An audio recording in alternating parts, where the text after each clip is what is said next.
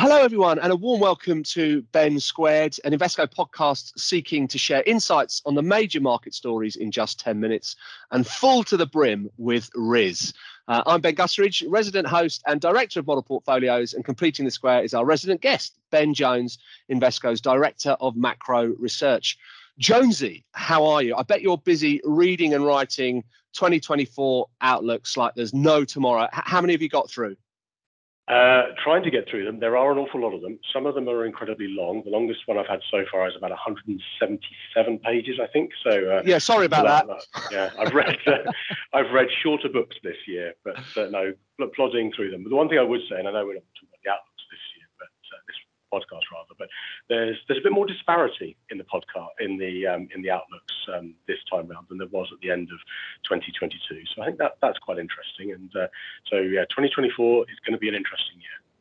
Okay, well, yeah, on that, Ben, yeah, we'll certainly discuss those sort of outlook pieces and your take uh, for 2024 uh, in a couple of weeks' time for our Christmas bonanza.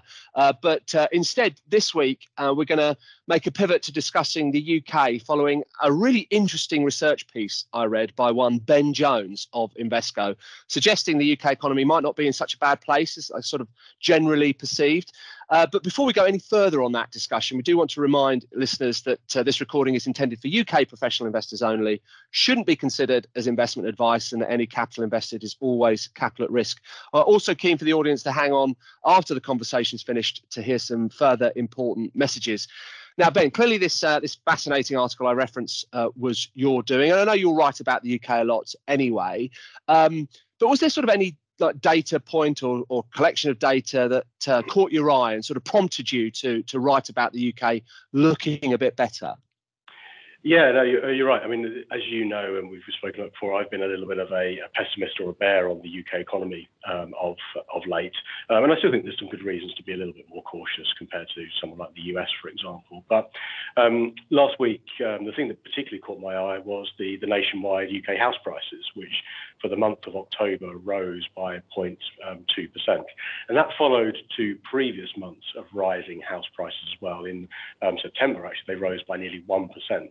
Um, so you've had three months of rising house prices. Now, in an environment where if you look at the front page of most um, newspapers at the moment, there's concerns around um, higher mortgage costs and, and, higher mortgage rates, and isn't that going to squeeze households? And aren't we looking at uh, expecting to see house prices fall precipitously from these kind of levels? Um, I thought it was quite interesting to see that you've had actually three months of rising house prices. Um, so that's the bit that sort of caught my eye. I thought, well, you know what, that does deserve a little bit more digging in. Why are house prices rising, and, and actually how are households faring in the face of higher mortgage costs. So um, what that prompted me to do was go to the, the Bank of England website, which is a phenomenal um, source of, of data, um, and that's where this research piece stemmed from, sort of going knee deep into the, Bank of England data.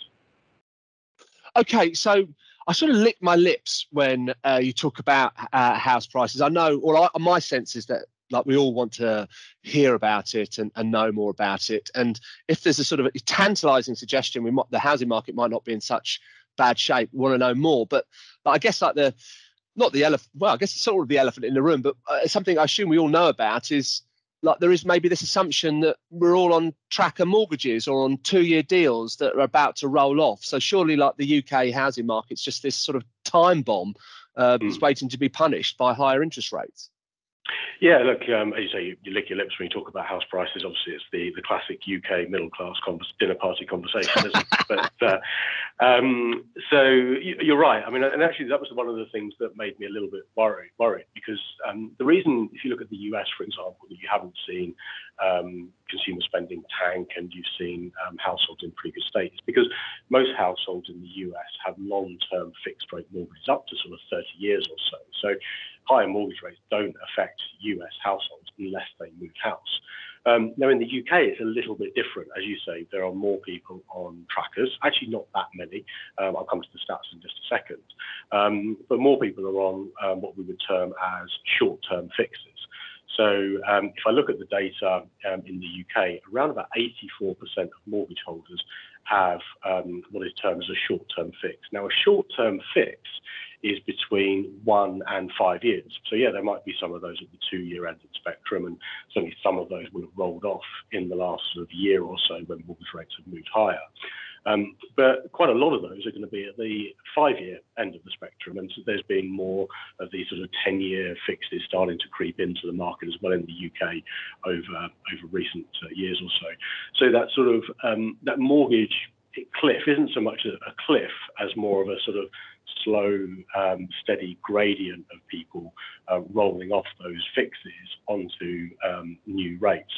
So um, again, looking at the Bank of England data, and it's a little bit out of date because it comes from the summer. But if you think about new loans being written somewhere in the range of sort of four and a half to, to five and a half, six percent, depending again on your, your loan to value, um, that's your sort of new mortgage rate. But the existing mortgages, so the, the effective rate of outstanding loans, is still around about 2.6%. So it's still quite low um, by historical standards. It started to, to creep up, but it's a very gradual um, creep up. Um, but as you say, I mean, we're, we're, that will continue to increase as those mortgages roll off. Um, but it's a much slower um, sort of rolling off of those fixes than perhaps you would have got um, 10 years ago also. Okay. The other thing, I, sorry, no, I think the other thing I think just, just to think about is also the, the nature of the type of mortgages that people hold. And this was something that really jumped out at me when I looked at the Bank of England data, is thinking, well, when you think about your mortgage, you've got two components to it when you pay it. You've got your interest component and you've got potentially the principal component if you're on a repayment mortgage. And obviously add those two together and that's your monthly payment. Now, back in 2008, for example, there were around about 40% of mortgages written were on an interest-only basis. Now, what that means is that if you're on an interest-only mortgage and the mortgage and the interest rate doubles, your payment doubles. If you're on a repayment mortgage, though, and the interest rate goes up, the payment made doesn't go up by the um, the same um, proportion. Um, and if you look at the data today, 84% of mortgages that are um, held today are on a repayment basis.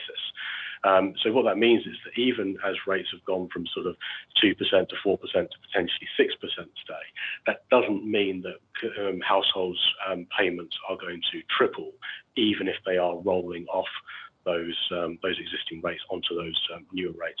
What it also means is that households have been paying down debt over the course of the last um, decade or so. And in fact, now there's around about 40% of um, homeowners in the in the UK own their house outright, don't have a mortgage um, at all. So all that really is saying that when we look at um, just interest rates going up, um, it's sort of quite easy and knee-jerk to say, "Oh my goodness, that's going to mean a doubling in payments, and households and mortgage holders are going to get hit quite hard." But actually, it's much more nuanced than that. And actually, the, the sort of the sterling, the, the pound amount that you or I might be paying when we refinance our, our mortgage isn't quite going to be what it um, the media makes out to be. Okay, well, yeah, no, it's really interesting to hear that side of uh, of the ledger, if you like. You know, more more pain to come, but uh, not necessarily to the degree that we'd sort of all anticipated. But what about um, on the the sort of the other side of the ledger? Use the same analogy, is there anything you know? Are there consumers sort of benefiting from this sort of higher interest rate environment? You know, what what are, what are depositors getting out of this? Yeah, again, that's the really interesting thing to, I think to look at some of the data um, at the moment. And look, there's always a lot of hoo-ha um, around banks not passing on higher interest rates to, to consumers on their savings accounts, for example. But actually, if you look at the um, data again from the Bank of England, what you see is that from the beginning of um, January 2022 until now, you can sum up the increase in extra savings income that is being earned, and you can um, sum up the extra uh, mortgage payments that are being paid out in aggregate.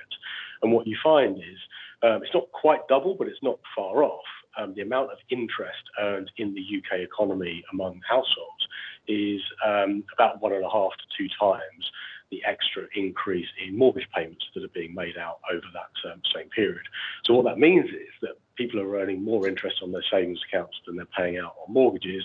That's more money in consumers' pockets. That's money that they can go out um, and spend. Remember, of course, also this comes on the back of all that excess savings that many households built up during the um, the COVID period where we couldn't go out and spend on holidays and restaurants and things like that. And it means actually that the consumer's in, in a pretty good state.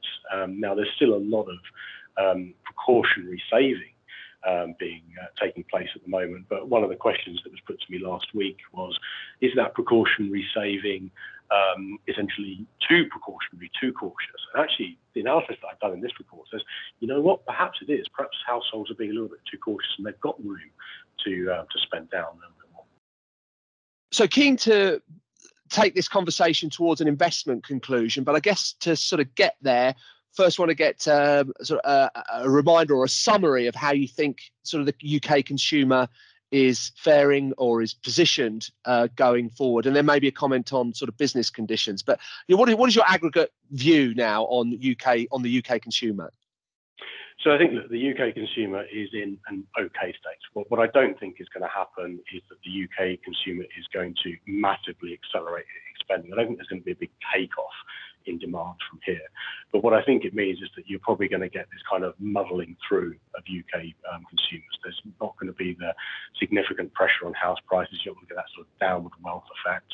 Um, you're not going to get um, consumers completely re- retrenching away from, spending. And that means that uh, businesses can hold up reasonably well. And indeed, we saw last week as well the Lloyds Bank Business Barometer survey come out, and that moved higher again um, during the month of, of November. So businesses seem pretty confident that they are still um, able to sell their products uh, and demand is there and they're, they're not laying off um, uh, labour to any significant degree at the moment. So it's kind of sort of a, muddle through. Uh, to be honest with you, but it's probably a better state for the consumer, a better state for the economy than perhaps I would have thought it would have been just a couple of months ago. Okay, so what does this mean for investments uh, at this moment, Ben? Uh, and how does that um, how does that leave your biases within the sort of UK stock market? Yeah, obviously, look, that's the uh, the ultimate question, isn't it? What do we what do we do with this information? What do we buy? What do we sell? That kind of thing. Now, um, you know, um, I've talked positively about UK large caps for um, quite a bit of time. I think they're very attractively valued. I think they've got a really good sector mix from um, energy companies and, really overseas companies as well that are geared into uh, broader global growth as opposed to geared into um, the domestic UK story. Um, and I still think that that theme plays out, but largely that's kind of independent of what we've been talking about for the last 15 minutes or so. Um, what I think this does um, change is then the attraction of UK small caps um, and mid caps because they are more geared into the, the domestic UK economy and the UK um, consumer. Um, and like their large cap brethren, they, these guys are really very well um, valued, or sorry, they are very attractively valued, should we say. They're trading on, on low multiples. Um, and talking to our UK equity teams and, and talking to, to my colleagues, I think one thing that I'm getting hearing is there is a, a lot of opportunities in the space. There's there's valuation dispersion, there are earnings dispersion stories um, coming through right uh, right now. Um, so I think in general, UK small caps can probably do do better from here. As I say, that globally they're one of the most attractively valued areas.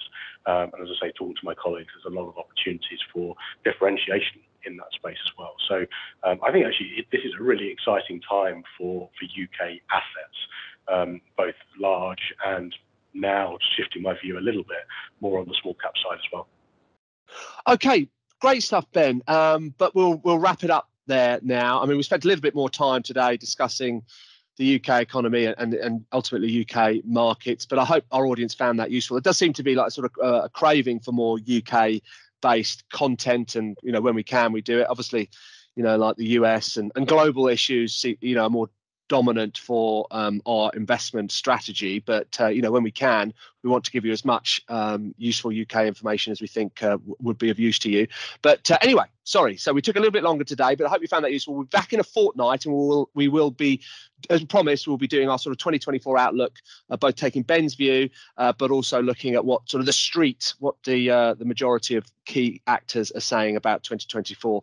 Uh, but if you want to hear from either of us before then, please reach out to to Ben or I on LinkedIn. Also, you can catch Ben on Twitter or just get in touch with your Invest- Invesco relationship manager. But before you leave us, do listen uh, to the following investment risks and information. The value of investments and any income will fluctuate. This may partly be the result of exchange rate fluctuations, and investors may not get back the full amount invested. This podcast is intended for UK professional clients only and is not for consumer use. Views and opinions are based on current market conditions and are subject to change. This is marketing material, material and not financial advice. It is not intended as a recommendation to buy or sell any particular asset class, security, or strategy. Regulatory requirements that require impartiality of investment or investment strategy recommendations are therefore not applicable, nor are any prohibitions to trade before publication issued by Invesco Asset Management Limited, authorised and regulated by the Financial Conduct Authority.